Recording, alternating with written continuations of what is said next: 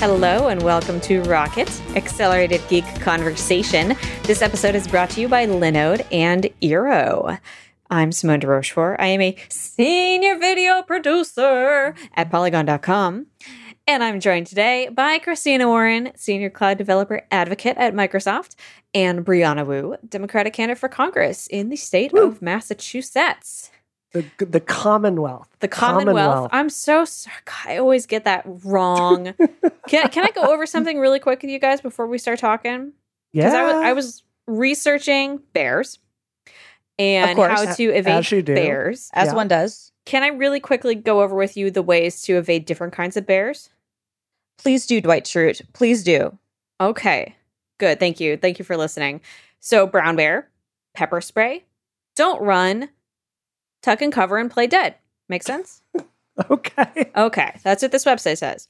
Black bear, pepper spray, stay grounded, get big, and be loud because you can scare them away. How does that sound?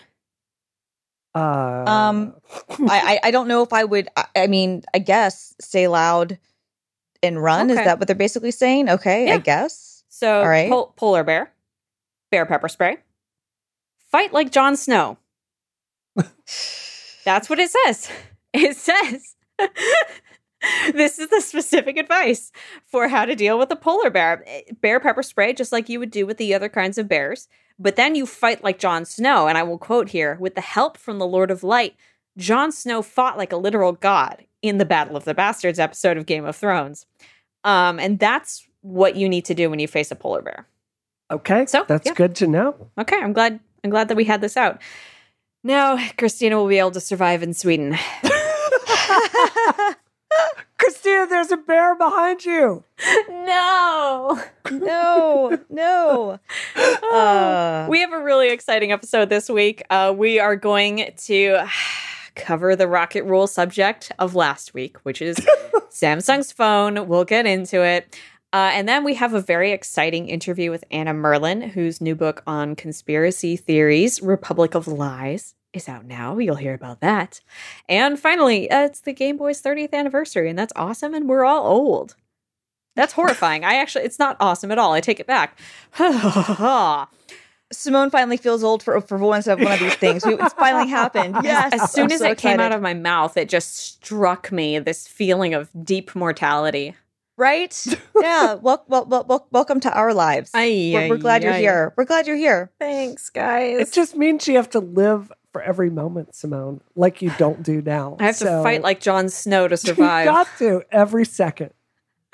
All right. So, okay, I was gone last week. I was in LA, and I hear that you guys talked about Samsung's cool new phone.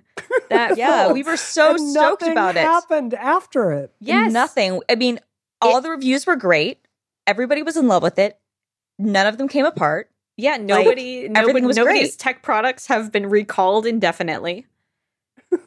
So the rocket rule. We talk about getting excited about things later on this podcast, but the rocket rule is not a conspiracy. The rocket rule is truth, and I will reiterate it for you now.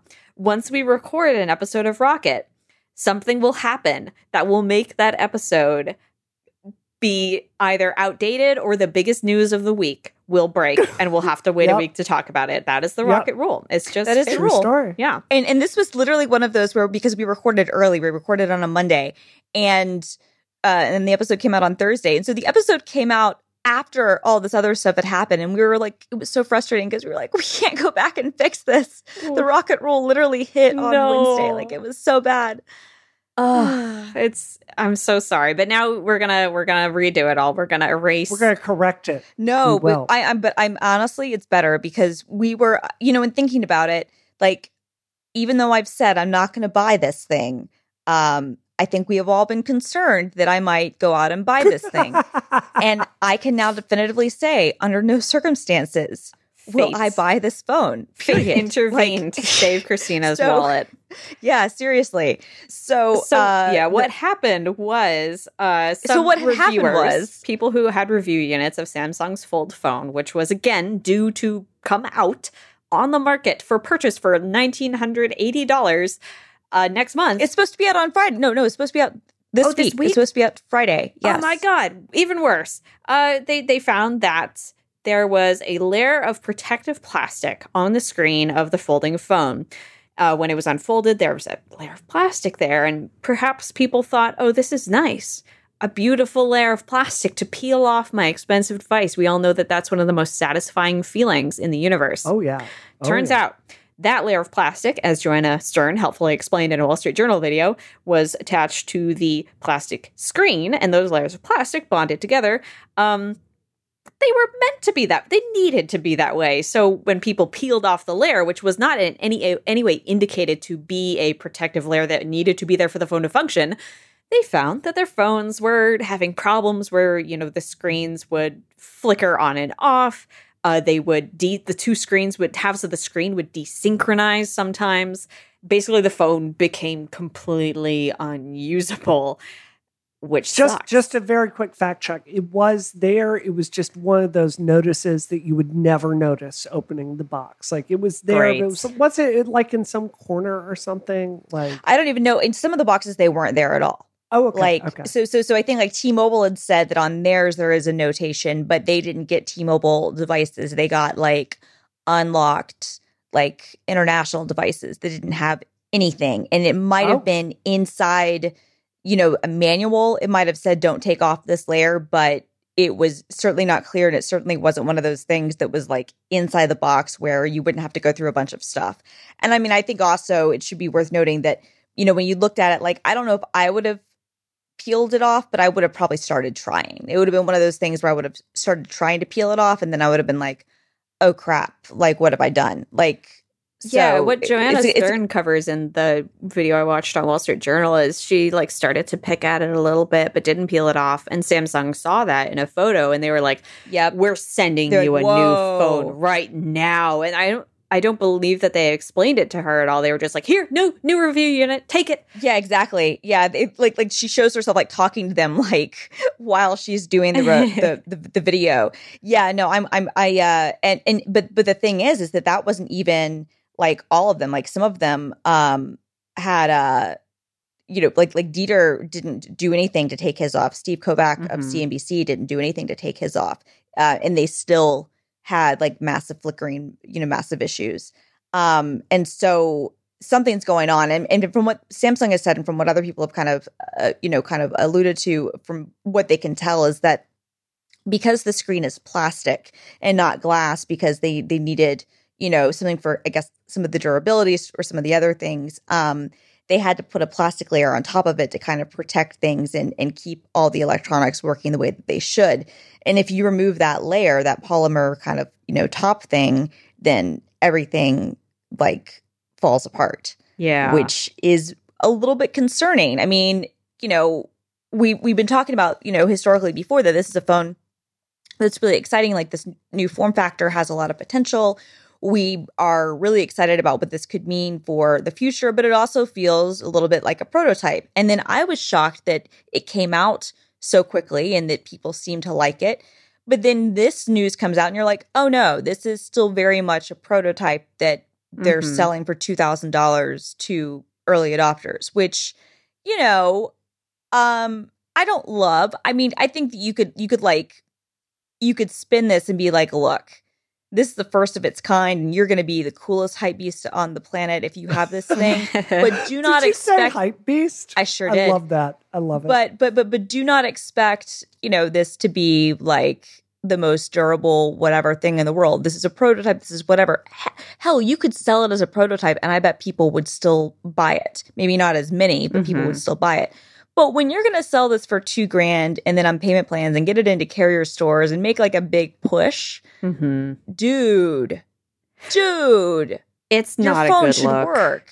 No, it's not. There's another thing from Dieter's review. So aside from like the larger screen problems, one of the things he points out is that because the plastic screen is so soft, his review unit has what he calls a dimple in one spot, and then it also picked up a bunch of little scratches over the few days that he used it. That didn't affect, I think, usability, but they just said that's something that happens because of the softness of the screen. It will. Samsung got back to him with a statement. They said the protective layer is susceptible to blemishes and marks. in certain circumstances, which to me, I know every phone gets those kinds of scratches and things, but to me, having a material that is particularly susceptible to that kind of thing that I'm paying $2,000 for that won't continue to look like pristine, that's a bummer to me. No, I'm with you. I mean, and it's kind of like, it reminds me of like back in like the BlackBerry day and like the Trio day, like when we had plastic, like phones with plastic screens, you know, and that was a common thing. And now like we have glass screens, and I get mad when I have, because I have a couple of, I guess, marks on my iPhone XS Max. And it bothers me. I won't lie. Like I look down on it and I'm like, I don't like having this, you know, very, you know, fine, you know, like scratch that I can see only in certain light. So, but like that would really bother me if I got this beautiful kind of big device that every time I open it, I'm seeing dimples or scratches or other things. Mm-hmm. It'll be interesting to see what the Huawei phone is like, because they're taking a slightly different approach, whereas theirs folds back rather than folding forwards. Mm-hmm. And so you have like the, you know, so some people have said that it doesn't maybe look as good, but it might work better because of whatever technology they're using. So I'm curious to see how Samsung's plans now impact Huawei. Not that we'll actually see the Huawei phone sold in the U.S., but people will import it for sure. But yeah, I mean, this is stunning. So this happens last week, you know, with the breaks. It's still supposed to come out this week. Everybody's saying like, oh no, it's fine. Then they delayed the Hong Kong launch and tried to blame it on like venue changes. And then like literally right before we started recording the show, Samsung said that they're delaying the launch indefinitely and that they'll be announcing a new date in the coming weeks, which that, I mean, I don't know, so much for them. Oh, yeah. I mean, this has to be terrible. They have I can't even imagine how much, you know, stuff they have ready for this. But at the same time, as much as it sucks for them and I feel for the employees and whatnot, part of me kind of wonders, it's like, okay, but what did you think was going to happen? Yeah. Like, they dug their own grave. Well, because like your QA process had to show this stuff. Like it had to. And just the fact that you went from, I mean, in retrospect, this makes sense. Because I was saying all this stuff last week. I was like, oh, it's really impressive that 3 months ago we couldn't even touch it and now it's ready to go. Well, no, Christina, you're an idiot, because obviously if you couldn't touch it 3 months ago, it's not going to be ready to go now. That's just not how this works. Like, mm-hmm. Yeah. I do want to say, like, this is what really surprises me about this. This wasn't just another phone release for Samsung. Like, this is something they've put a lot of PR into. It's really widely considered to be a flagship product for Samsung. They've been working with curved displays forever. They've been taking their like fold in half screens to CES for years now. This was like, I won't say this was like iPhone 10, like for Samsung, but it's close. And after ExplodeGate, you would think that Samsung would have processes in place that, like, if this screen can be damaged that easily when, like, peeling off tape, you would really think they would have their packaging, like, so carefully designed to, like, tell that to consumer. You'd think they'd be telling that to journalists ahead of time. And what's really apparent is, you know, the leadership probably started looking into this, and they're like, oh, this is a congenital problem with this device. This isn't a quick fix. We're going to need to do something like more substantive here. Christina, I'm legitimately shocked this happened after ExplodeGate. Am I wrong for that? No, I mean, look, after the phones blew up and they recovered, though, part of me wonders if you just had a certain point, if you're like, look, we could blow the phone up and we can still sell this line under this name and people will still buy this phone. Maybe we can still just, maybe it'll work out. I'm rereading. So BBM, the classic, you know, like, you know, messaging service of yore, the consumer version is officially shutting down at the end of May, RIP.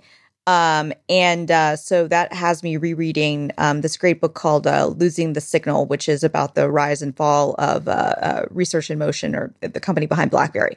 And I'd forgotten, like, it's interesting some of the parallels, because BlackBerry had this device in 2009 called the Storm that was supposed to be their anti-iPhone. And it was or 2008, I guess. And it came out like a year after the iPhone.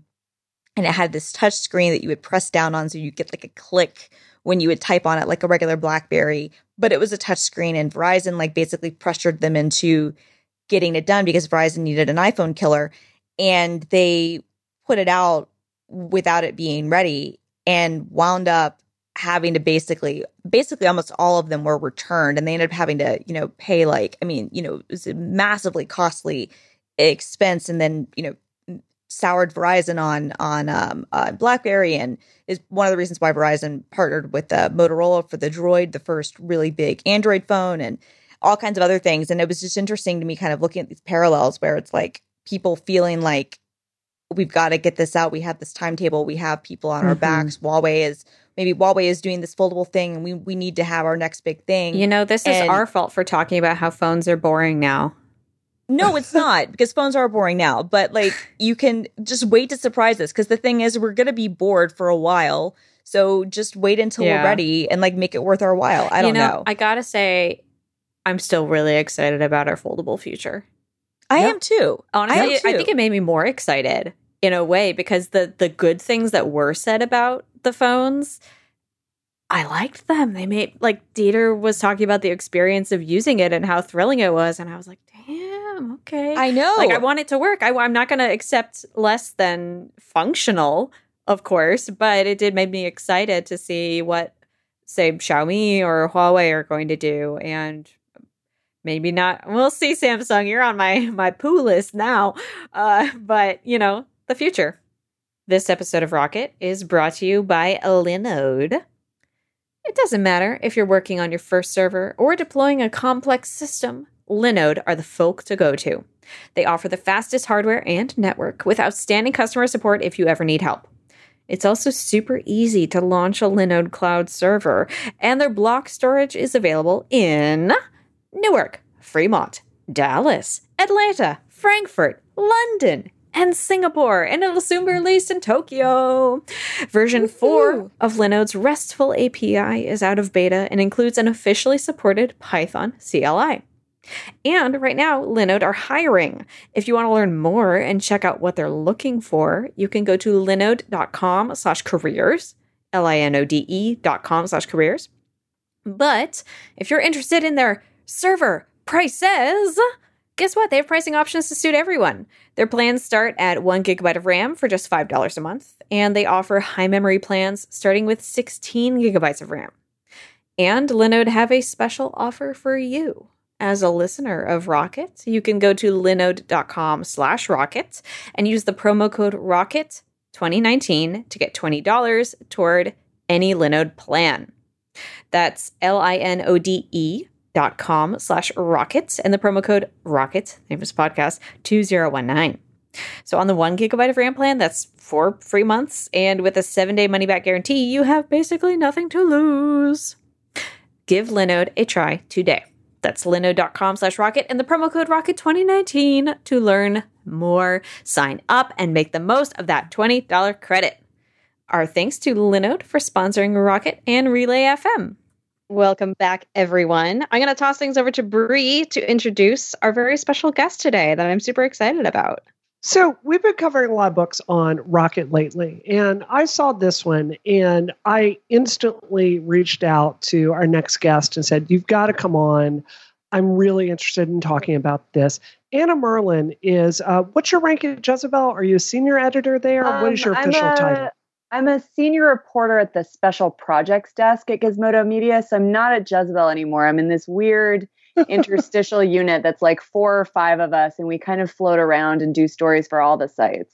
So it's generally though like investigative big pieces, right? Yeah, like, we do investigative enterprise features. We do longer things that take longer. We're very lucky. Right. Well, enterprise reporter for Gizmodo Media and a longtime writer for Jezebel, Anna does, in my opinion, some of the absolute best investigative work in our field. She's broken tons of stories anytime you write a story, I'm there. I know it's going to be worth my time. And you wrote an entire book. It's called Republic of Lies. Mm-hmm. And what I really loved about this book is when someone comes along and they give you an entirely new paradigm by which to think through problems with, that's very, very helpful. And before I started this book, I did not think conspiracy theories were a major variable in why politics in the United States is broken.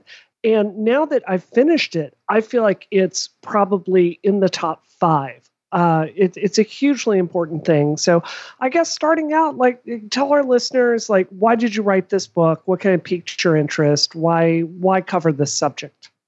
So I had always been sort of interested in conspiracy theories and alternative belief systems. You know, I worked in Dallas for a while and covered, you know, like, there's a big group of 9/11 truthers there, things like that. But what really got me going on the book was I went on a cruise for conspiracy theorists in 2016 in January and wrote about it for Jezebel. And while I was on the cruise, people were very excited about Trump and really saw him as, you know, a truth teller and somebody who was going to blow open a system they believed to be broken and sort of spill every secret. And I thought, you know, it's really interesting that he's reviving this energy among people in kind of the deep end of the conspiracy pool. You know, what's going to happen when he loses? And then, of course, he didn't. And I started thinking that maybe I didn't understand as well as I could the sort of place of these very, like, deeply embedded conspiracy consumers in American life and American politics. So partly I just wanted to spend more time around these people and understand more about what made them believe what they believe. And I also wanted to look more at the role of conspiracy theories in America and understanding the way that actual government conspiracies has kind of led us to this place of almost like permanent suspicion. So that's what led me to spend, you know, a couple years hanging out with these folks. That was what was so interesting to me about your book was that I have been obsessed with kind of conspiracy theories and subcultures and weirder, like people that people don't write about a lot. Like, I love nothing more than like a good subculture. So some of the stuff that you wrote about, I was familiar with, but when you just kind of in the second chapter are going through the list of all of the actual conspiracies, that things that the government has actually done, you know, it becomes kind of striking and you do kind of realize, oh, there is not like fake basis for people to believe things that are seem patently ridiculous on its face. How much of that were you aware of before you went into writing the book, and how much were you surprised by anything that you found out about what has actually occurred in the past, vis-a-vis what you know what people now, you know, adhere to believe, which we know to be untrue? Yeah, that's a good question. So obviously, you know, I'm a lefty in good standing. So I was aware of, you know, the FBI and the CIA and COINTELPRO and stuff like that. But what that chapter is primarily about conspiracy theories in Black America, because they are unique. Conspiracy theories among Black Americans are a little bit different, and they are very much rooted in history. They're very much rooted in actual events. So the thing that made me think that that needed to be a breakout chapter was that my brother, who lives in New Orleans, mentioned that a lot of folks down there believe that the levees were deliberately blown up during Katrina, right, to drown poor Black parts of the city. And I thought, you know, not only have I never heard of this conspiracy theory before, but I don't understand where it came from. And then, of course, it turned out it came from an actual historical event in 1927 during the Great Mississippi Flood, when the levees were, in fact, blown up deliberately, not in New Orleans, but south of the city, with the logic that drowning these low-lying areas was better than flooding the city. So it was the first sort of example that I was really highly engaged in, where it was something that I had not heard about before at all. That was very much driving people's thinking and their relationship with the government. And so between that and sort of actual medical conspiracies giving way to conspiracy theories about the medical system, that chapter kind of built itself pretty quickly, and made me sort of think a lot more about how conspiracy theories allow people to see the world and understand what's happening to them. So I mean, on that note, like, what is the basis? Like, what is your big takeaway that you got as far as what the average person out there that doesn't believe in conspiracy theories. What do they need to be aware of with this? Because you went into some really interesting research, like people that believe in conspiracy theories, it tends to be something you have a predisposition towards. Yeah. Like what is the average takeaway that you would tell people about? Well, so the average American does believe in conspiracy theories. Like we know that 50% or like 1 in 3 believe in some kind of conspiracy theory. A lot of them are really sort of common. For instance, a belief that the government is hiding what they know about aliens. On the right, a belief that the government is going to take away your guns through some kind of secret program or like a forced gun roundup. Even the belief that Barack Obama was born in Kenya, you know, like that is more common than it should be. So I think one thing is understanding that conspiracy theories are a lot more common than we believe them to be in America. And the second is understanding how many of them grow out of like a real disaffection and disenfranchisement with systems that don't work well. There are so many conspiracy theories about the federal government, about the medical system, about the tax system, because those things are not transparent. They're really opaque. They're really hard for people to understand. A lot of people feel very locked out of those systems. So to understand where they come from and to understand that conspiracy theories recur in America over and over in times of social change and social upheaval. So to expect those when we're in that moment. So one of the things that did surprise me a bit about your book is I kept waiting for you to kind of get more into what's going on with Facebook and Twitter, because I think tech it's a really big vector for spreading these things. Oh, yeah. When I was growing up, you would have to go to the supermarket to read about Bat Boy. Now you get Bat Boy all day long on your phone. It's kind of the equivalent of that. I do have to say I was a little I kept hoping you were going to give us like a ray of hope about how we tackle these things in tech, and that wasn't there. So I guess spoilers free. Is there no ray of hope? Well, so I wanted to ask you, like you did correctly talk about how when we talk about regulating Facebook, there are some terrifying things we need to be thinking about with free speech. Right. But you also talked to the parents that had their children shot and murdered and how they've had to move and how they're actually advocating very strong regulation. You don't really voice an opinion there. So like, how do you feel? What would you do to solve this if you were in charge? Yeah, that's everybody's question. And I think the bummer of it is that I think that Facebook and Twitter and YouTube especially have created these incredibly efficient information systems. And I don't know that there is a good way to make sure that those information systems only spread reliable information. Like we see, country after country struggling with Facebook becoming like the primary means of spreading disinformation that ends in violence. And, all internet shutdowns being the solution that other countries propose, which is obviously not a good idea. It's what they're doing in Sri Lanka right now, actually. Exactly. Yeah, literally Sri Lanka just decided, even though there hadn't been any like real serious spread of misinformation after the terrorist attacks in Sri Lanka, they still decided to preemptively shut down the internet, which is terrifying. Like that is an authoritarian move. So the thing that I really struggled with is the idea that like, how do you actually do this without curtailing free speech?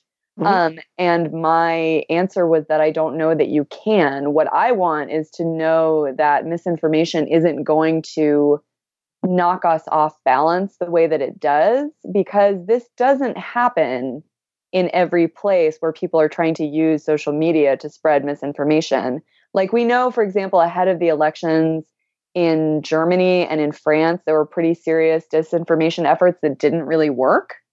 Like the Macron leaks are a good example. That happened ahead of the elections in France. There was these partly real and partly fabricated leaks that were trying to embarrass and discredit Emmanuel Macron and put Marine Le Pen in power. And they were largely ignored.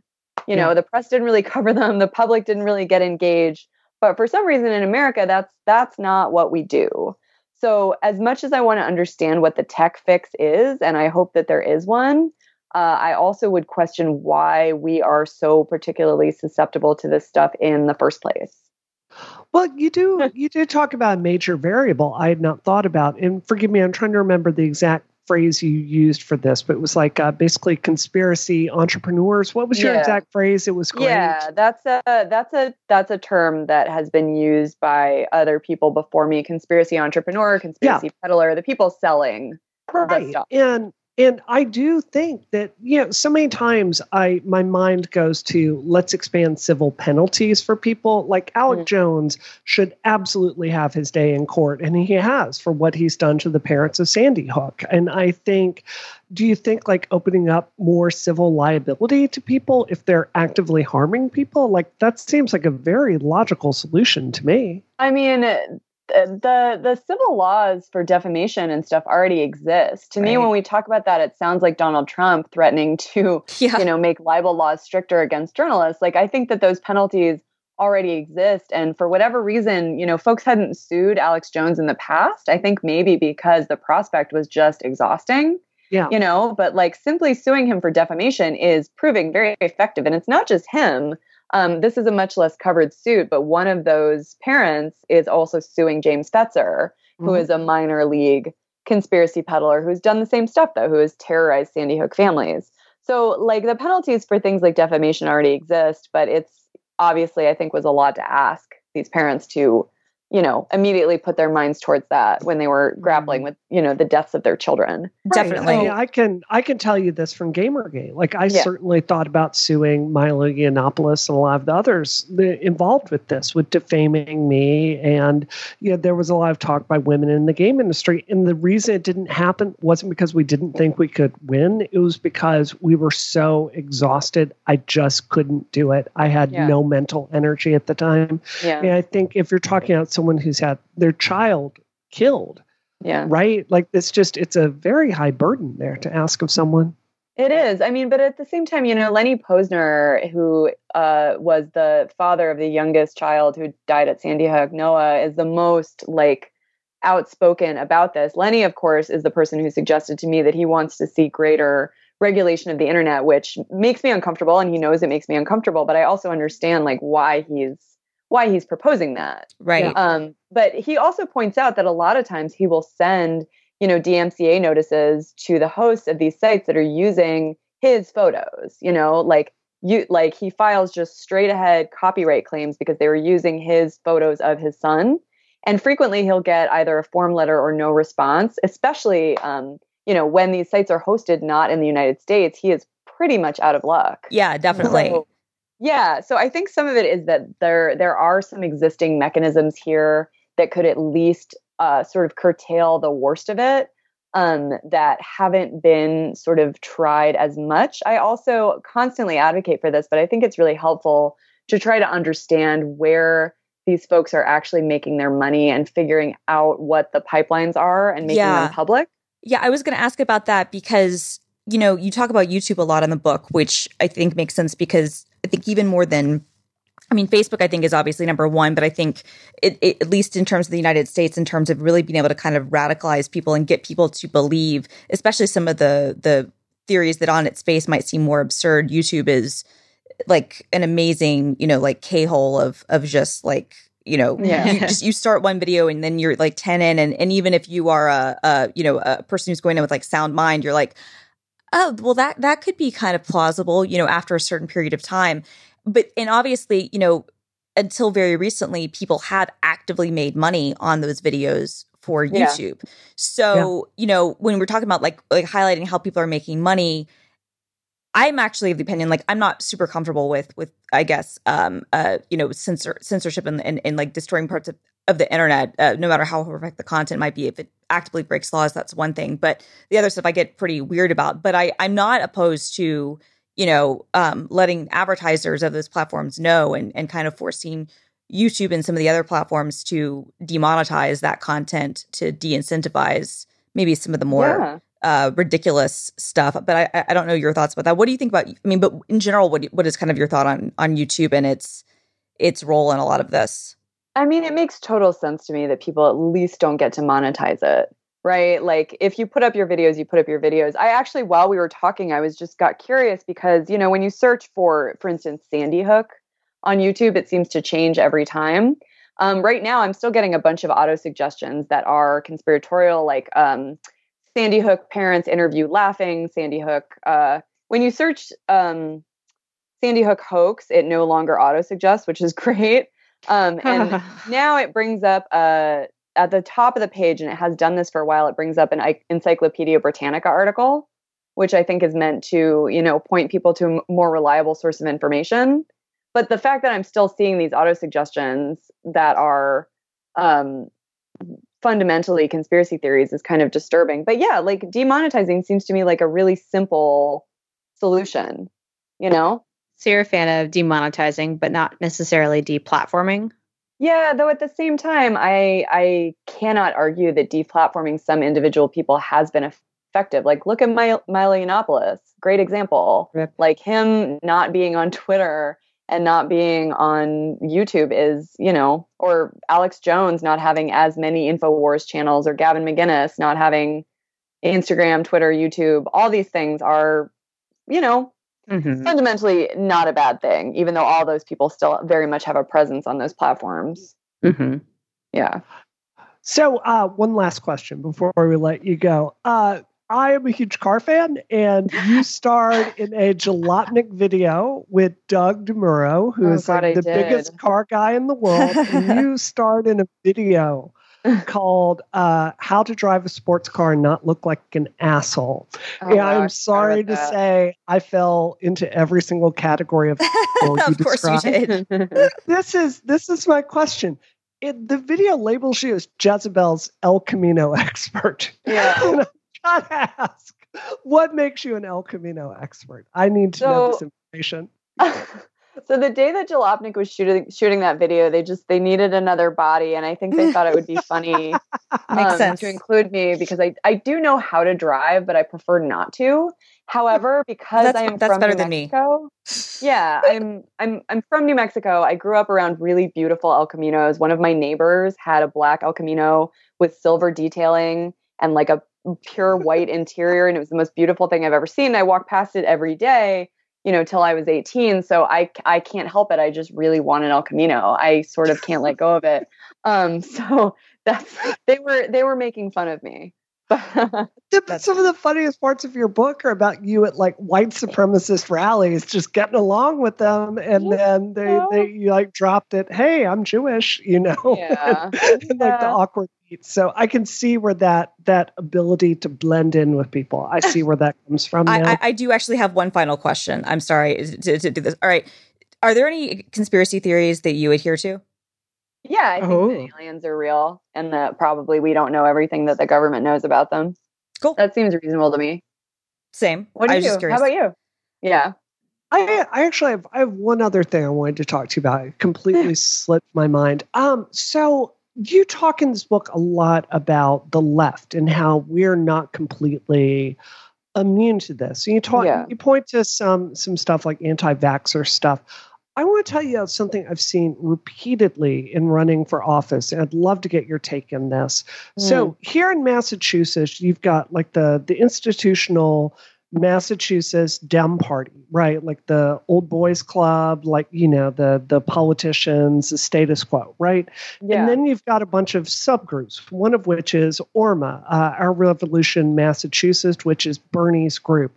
Yeah. And a comment I have heard from just over and over and over from that crowd is this sort of paranoia about if someone is a real leftist or not. And they are so quick to like, there's this feeling almost that there are people pretending to be fake progressives to steal Bernie's vote away from them. Mm. And I'm curious if you have any thoughts about that, because the only lens I can think about this through is maybe it's conspiracy theory-ish. I don't know.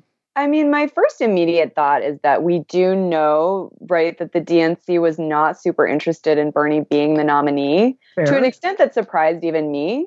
And so I think there is probably a sense among especially younger leftists that like they can't trust the sort of establishment to advocate for them. I also see a lot of fears of like generally infiltration, people not being who they seem among leftist groups. And I would argue, and I'm sorry, this sounds crazy, but it is a legacy of COINTELPRO. It's a legacy of the FBI and the CIA actually infiltrating these groups to cause divisions and to get people arrested. Yeah. So I think whether or not these folks realize that some of what they're talking about is tied to that, is tied to either a conscious or an unconscious sense that there are people around you who pretend to be your, you know, your comrades in arms who are actually not. Yeah. At the same time, I know the level of paranoia you're talking about and the sort of suspicion and the sort of inability to work with people who are just even a little bit different from you ideologically. And that is a problem that we have on the left. And it's not one that seems like it's getting any better. I mean, it's legit. Like even here in Massachusetts, there was a picture, it went viral in our state the other day, of the state police. Like there was a picture in the background. You could see them logged into Facebook for leftist groups, like basically surveilling them. Michael Moore covered this in Fahrenheit 9/11, like, you know, cops that went undercover at peace groups, right? So, yeah, it's legit. It's just, it's certainly, like, I guess I'm saying it's unhelpful to think this is just those other people have a problem with it. Like, yeah, it's human nature. It's always going to be with us. Yeah, I see a real eagerness among people to believe that, you know, everybody else is the crazy conspiracy theorist, but they're not. They're are real, which is, you know, like we all have a little bit to answer for. All right, Anna, thank you for coming on. The book title is Republic of Lies. It's out now. You can buy it at bookstores, or I got mine on Audible. So thanks for coming on. Thank you guys for having me. I enjoyed it. This episode of Rocket is also brought to you by Eero. With Eero, you can build a Wi-Fi system that is perfectly tailored for your home. Considering the high bandwidth world we live in now, you need a distributed system in your home to make sure you get the best speeds available. And with Eero, you can install an enterprise-grade Wi-Fi system in your home in just a few minutes. It all begins with the second-gen Eero device. It has three 5 gigahertz radios, which allows for increased speed and range. And it sits flat on any surface and connects either over Ethernet or wirelessly. Then you can easily expand the coverage throughout your whole home by adding in some Eero beacons. These are small devices that plug directly into your wall, allowing you to reach every corner of your home. And Eero is now introducing Eero Plus. This is designed to provide simple, reliable security to help defend all the devices in your home from malware, phishing, and unsuitable content. Eero Plus can automatically tag sites that contain violent, illegal, or adult content, so you'll have powerful parental controls at your fingertips. It includes ad blocking functionality to help improve load times for websites that are full of privacy-invading ad tracking. And it's also possible to have Eero Plus check the sites you visit against a database of millions of unknown threats to prevent you from visiting anything malicious. Eero Plus even includes subscriptions to 1Password for password management, Malwarebytes for antivirus solutions, and Encrypt.me. So if you never want to think about Wi-Fi again, get $100 off the Eero base unit and 2 beacons package and 1 year of Eero Plus. Just go to eero.com/rocket and at checkout use the promo code ROCKET. That's eero.com/rocket and the code ROCKET. Thank you, Eero, for sponsoring Rocket and Relay FM. Okay. And you know what? Game Boy. This is the realm of the olds. All right. Shut up. I hate you. I want to leave that in. I'm leaving it in. It's the Game Boy's 30th anniversary, everyone. Oh, my God. Wow. How old were you guys when the Game Boy came out? I guess I was 11. Actually, can I talk about something really quick that's not Game Boy related? Yes. So I posted that Alienware video, that video where I'm playing with Marcus Scribner on an Alienware laptop on Facebook. And somebody commented being like, he says he gamed as a kid, but mentioned his first game was Destiny. Psh. And somebody replied, do you understand how linear time works? He's 19 years old. He was born in the year 2000, and Destiny came out in 2014. So this is just to say that our childhoods are all different, and that's okay. And the Game Boy was my childhood, but perhaps I think it was your teen years. I mean, I don't know. I guess, no, I was 11 when it came out. So it's a little bit before then. Yeah. I got mine when I was 8. So it's definitely my childhood, like completely. Like I would, because I got it before I got my Super Nintendo, and I consider my Super Nintendo my childhood. Like I consider my Nintendo 64 my teen years. Like, I mean, I guess I was like technically 14 when I got my Nintendo 64, but like that was like the one that I you know, think about. I don't know. Like I think about being a teenager like 14, 15, 16, 17 and up. You know what I mean? Like, yeah. I misestimated your age. I'm sorry. I'm just saying like that. I mean, but the thing about the Game Boy is, and this is why it's amazing. This is why I think it being 30 is so amazing, is that it lasted for so long. So it was 10 years before the color came out. So, you know, the first one comes out in 1989. And the color comes out, I guess, like Christmas of 1998, but it was really 1999 when the color became like the thing to get. So you had a decade where the only update that you had in that console was to go to the Play It Loud color series that I always wanted, but didn't have because, you know, it's the exact same thing. And my parents were like, we're not going to buy you the same Game Boy that just has a different color. And that's what set it all off for you, Christina. That is. That's what it all was. But then they came out with the Game Boy Pocket, which had like a higher, like a sharper screen. And it didn't have a backlight, but it was smaller and it took less, you know, fewer batteries. It took like 2 AA batteries instead of the OG one, which took 4. It's got a better D-pad too. Like it's just a better experience. Yeah, overall. But like it's still a black and white, you know, device. Like it's not green, but it's black and white. And so, you know, it's still basically the same thing. But the color came out like basically a decade after the original. And then really it wasn't until the Game Boy Advance Micro, where you lost backward compatibility with those OG games. Yep. And that was like 2004.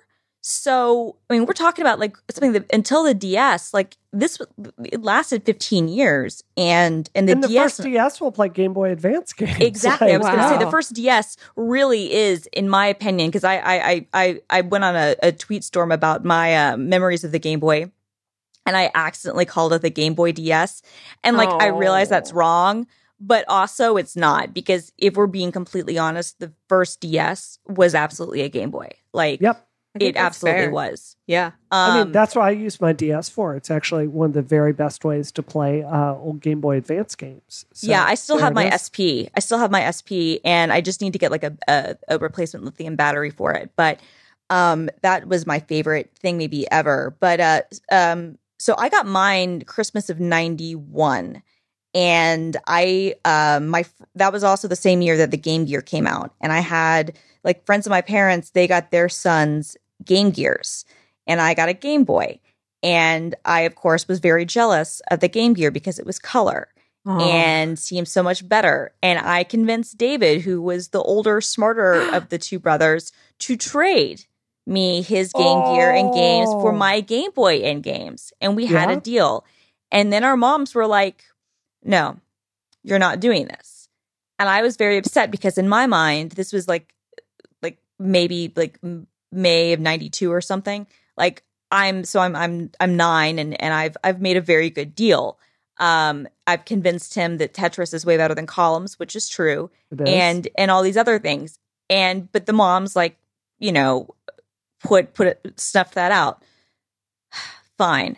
I think your mom did you a favor. I've never like gone on a spree to get Game Gear games because this is my point. Yeah. No, this is my point. Right? Is like at the time I was frustrated because I only had like Super Mario Land and Tetris and I think Dr. Mario, and the really good games hadn't come out yet. And then that Christmas or birthday, one of them I got Super Mario Land 2 6 golden coins. And that was like, so that's such so a good game. The graphics were good. It introduced us to Wario. It was like really great. Wait, Wario's first appearance was on the Game Boy? The Game Boy was. Accurate. Wow. Super Mario Land 2, Land of 6 Golden Coins. And he's the villain. He's Mario's cousin Wario. And he's this great villain.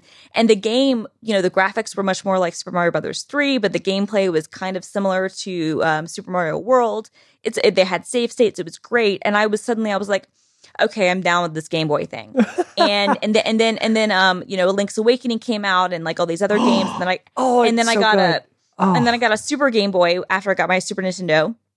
And the Super Game Boy was so cool, Simone, because not only would it colorize your Game Boy games, and this was before the Game Boy Color came out, but it would colorize your Game Boy games. You'd play it on your TV. It was like, you know, this thing that would go into the Super Nintendo cartridge. You'd put the Game Boy cartridge in that. Some of the games were even optimized to have even more color. Some of them were just colorized in a weird way. But here was the best part. You had these borders. Zelda? Oh, sorry. Well, no. You had these borders. Yep. And some of the games, again, were pre-programmed where they programmed the you know, Super Game Boy to have special, you know, borders, because the thing is that the resolution of the Game Boy wouldn't fill your TV screen. So they put like a border behind it to make it look good, kind of like what they do on the Game Boy or the NES Classic and stuff like that now. And so you could select what border you would want. Sometimes they'd be customized for the game itself, like Space Invaders had a really good one, and so did some of the others. But you also could have custom borders. Like they had one that looked like a movie theater background, and then it had like the Mario characters sitting in the front, which was really cute. But they had one that would let you design your own borders using like you could even connect the Mario Paint mouse and keyboard, or not keyboard, but the mouse to it, and you could design your own borders that you wanted, which were amazing. Wow. So I would spend hours like drawing in borders for my Game Boy games that I'm playing on my television set. And like that was 1994 and it felt like the freaking future and it was amazing. And anyway, long story short, I wound up working at the Electronics Boutique, which is now GameStop, as my first job in 99. And that was the year Pokemon Mania. And I got a Game Boy Color then. I am very upset that I didn't get the Pikachu edition. I really wanted it, but I wasn't able to, even though I think the Pokemon Yellow is a scam. But like that. Oh, okay. But, I have to. Okay. Well, I don't agree. I don't agree. But okay. In retrospect, I don't. But at the time, I felt like it was really Yeah. I mean, that was when having two different versions of it was really pushing it. You're like, what the fuck? I know. Nintendo? And then you come up with a third one and you're trying to explain to parents. I'm trying to explain to parents. They're like, he already has red and blue. Should I get yellow? And I'm like, it's the same game, but there's Pikachu. But like, you know, it's hard to explain. Like, there aren't any new monsters. Like, you know, anyway, long story short, like, I'm so glad my mom wouldn't let me trade my Game Boy for a Game Gear, because I still have my original Game Boy games. Like, I don't have the original Game Boy anymore, but I have those original games. And I still have the Advance SP, and I still have probably the Color someplace. And like, I want to hear about you guys' Game Boy memories. Okay. So it's hard to explain to people that are younger today, but there was a real social penalty for being a gamer in the 80s. There just was. It was going to a comic book store, at least where I grew up, it was deemed a very negative thing. And what I appreciate about the Game Boy was the first truly social gaming experience, because even to this day, you get two original Game Boys and you link them together with a link cable. The link cable, and you play Tetris. It is as good as it gets. Absolutely. Or Dr. Mario. Yep. Oh, it's fantastic. And I want all of our listeners to know, if you go out and get a OG Game Boy, they're not very expensive, but the hard part is the backlights on them. It's really, really hard to, especially if you've gotten older and your eyes are worse, like it's not a good experience. So you can go on Etsy and buy remade like Game Boy games, like Game Boys. And they redo the screen and make them backlit. It is sharp. It is crisp. It is amazing. I'll put a link in the show notes to where I bought mine, but it's just a really, really great experience. You can also do this with the Game Boy Advance SP, and you can play like, God, just generations of games. Game Boy, Game Boy Color. Game Boy Advance is basically remixes of all the best Super Nintendo games. Yep, it sure is. And all the best remixes of the Mario games that have ever been made. The definitive version of Mario, in my opinion, Mario 2, my favorite game where you can play as Princess Peach, is Super Mario Advance. They went through, they remastered all the graphics. Sure did. It's closer to the Super Nintendo. The Lost Super Levels. Mario, Super All-Stars. Mario All-Stars. But they added a ton of gameplay and state save to it. And it is a really magical experience. So. Yeah, same for Mario 3, which is my favorite Mario game. The version of Mario 3 that they have on the Game Boy Advance is really good. Yeah, it's excellent. And Simone, as young as you are, this was your childhood too. So, what are your Game Boy memories? Being jealous of everyone who had one, and I've probably told this story before, but paying Fernando, who I won't dox. $2 in quarters to rent his Game Boy for 2 weeks because I wanted to play Pokemon and I was not allowed to have a Game Boy. But I was an enterprising young child, so I found life found a way. I love it. So did you use did you ever get a Game Boy? Like, did they ever finally let you have Pokemon? Never owned one. Not in my life. But just like going over to people's houses and being like, oh, you have one? Haha, let's play Pokemon. Why don't you let me play Pokemon? Ha ha ha. This is a social experience, except it's just me being like, please let me play game. No, I love it. I love it. Let me ask you this, because I'm always curious about this, because I was always like the link cable that Bree mentioned to me is one of those, again, like the Game Boy. The Game Boy had this whole second life, right? Like it came out. Then immediately there was the Lynx, there was the Game Gear, there was the TurboGrafx Express that were all more powerful, and those all failed and died. And the Game Boy kept on going, and they released the smaller, pocket, and it was selling well, but it's not like the games were really going in new directions. It's still the same older technology. Then Pokemon comes out, and it changes everything. And what was interesting to me about that is that it completely birthed new life into, the platform that I would argue continues today into the Switch, right? Like 20 years later, like we see the impact of that. But the Game Link cable was one of those things that came in the box maybe it came in the box. I don't remember. I remember having it, that you would play with Dr. Mario or with Tetris. But there weren't a lot of two-player games that used it, honestly. Like, they would sell it as this head-to-head experience, but they really kind of wasn't. And then what was so genius about Pokemon was the fact that you'd have to use this cable to then, switch monsters with people, to battle and to be able to get all the Pokemon. Would you and would your friends use that? Like, did everybody connect their cables together? I don't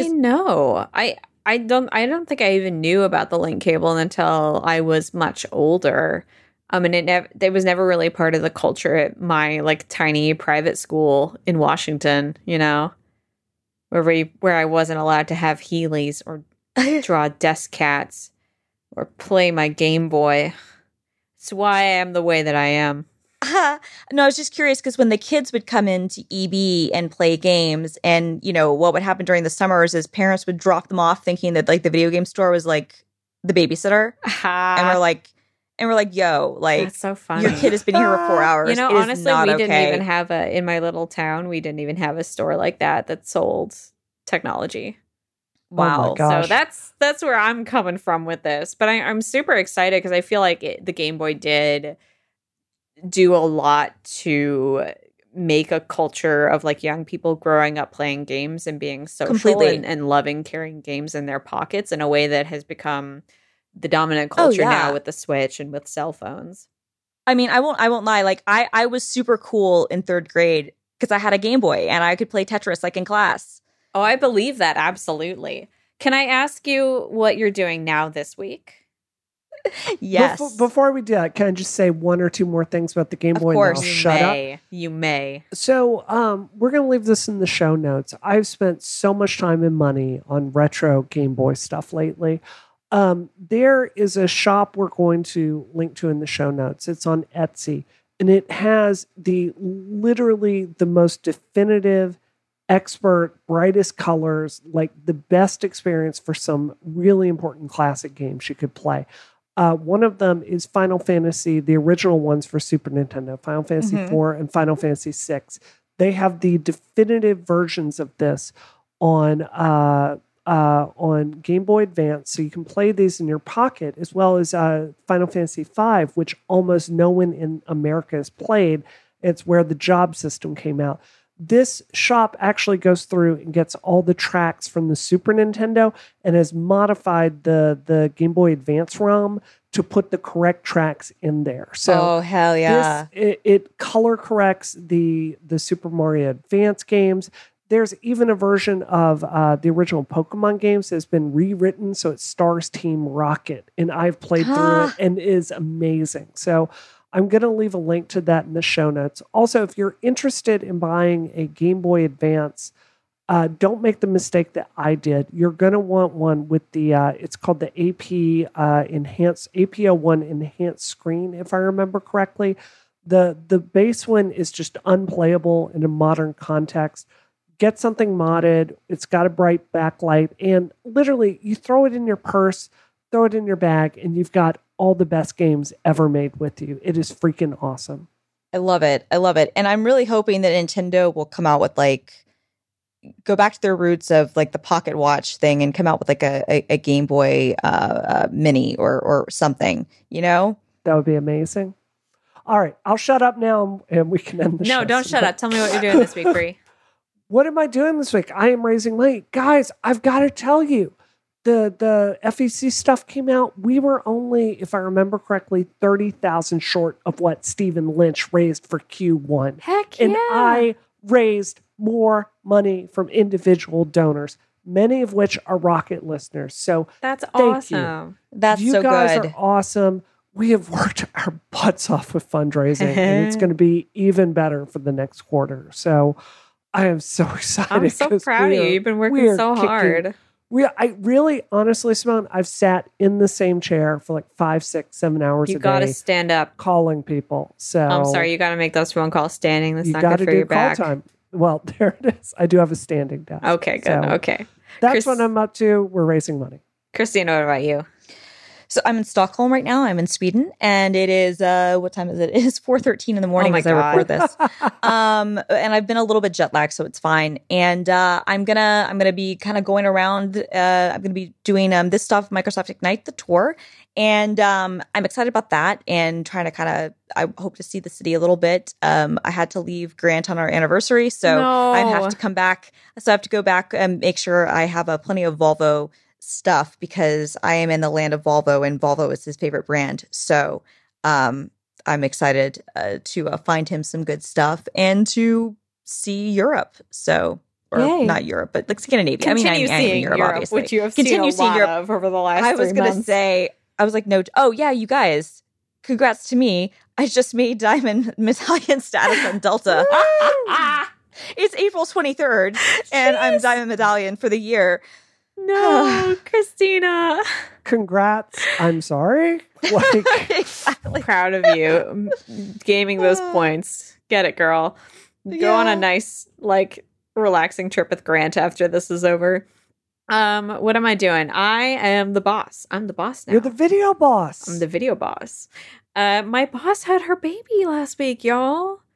Yay. Literally. And so we were working on this project together. We were all... 3 of us were going out to LA. My boss was staying, obviously, because she's 9 months pregnant. And we had planned to have a meeting on Sunday night. And sitting on the plane on the tarmac in the morning, I got a text that said, I'm in labor. I'll be MIA. Good luck. And then we touched down in LA and she had a baby. It was out. So I am video boss now, which is pretty cool. You are the video boss. Yeah, temporary 12 weeks to do a really good job and not run anything into the ground. I'm very excited just about everything. Can't believe it's Mortal Kombat season as I'm beginning. But will be the first video Mortal of a series Kombat. That I just... Yeah. That's how it is pronounced, actually. I'm sorry for mispronouncing. This is when Wario became the lead of his own series in Super Mario Land. It's a lot like that. It's actually more like Wario. Luigi's Mansion. Yeah. That's exactly No. You're Wario. You're not Luigi's Mansion. I love Luigi more than anything, but that's not a good game. Wario Land is a good game. None of this is a compliment to me. But yeah, so right Wario now we is the best character. Shut up. Okay, yeah, thank you. I gracefully accept your compliment. You're Wario, and you're gonna like it. Oh yeah, you are. The videos that we've been working on are coming out now. I had an interview with Marcus Scribner, who plays Andre Jr. on Blackish. That's up now on youtube.com/Polygon. It was really fun. We played Jump Force, and he kicked my butt. And we talked about anime and video games. And we have another one coming out on Monday. So you can watch that at youtube.com/Polygon, which is also where you can find me online. What about you, Christina? Where can we find you? You can find me at film_girl on the Twitters and the Instagrams, where I've already done my hotel room, chore. Sadly, my room is nice, but it is not the St. Regis. Nothing ever will be. Nothing ever will be. But you can find me. You're not going to be able to stay in normal hotels after this, Christina. Ruined. No, she's I know ruined. That the St. Regis was amazing. No, so So you can check me out on Twitter, Instagram, and you can find the videos that I do at work. Although they've been fewer, just because I've been on the road all the time at Microsoft.com/YouTube. At YouTube.com/Microsoft Developer. This is what happens when the tiredness catches up. We got to get you to bed. Brie, where are you online? You can find me at Brianna Wu on Twitter and Instagram and Facebook. Also, if you want, what we're doing for the rest of this month is we are trying to make up Lynch's PAC gap. So he took a ton of corporate money from PACs. So we're trying to make up that gap. So we actually raised more money than him. So we're raising $15,000 by the end of the month. And if you want to contribute to that, you can go to supportbrianna.com. Thank you. And if you want to support Rocket, you can review it on the podcast app of your choice and tell your friends all about it. Thank you so much, everyone, for listening. This episode of Rocket is terminated. Terminated. Terminated. Terminated.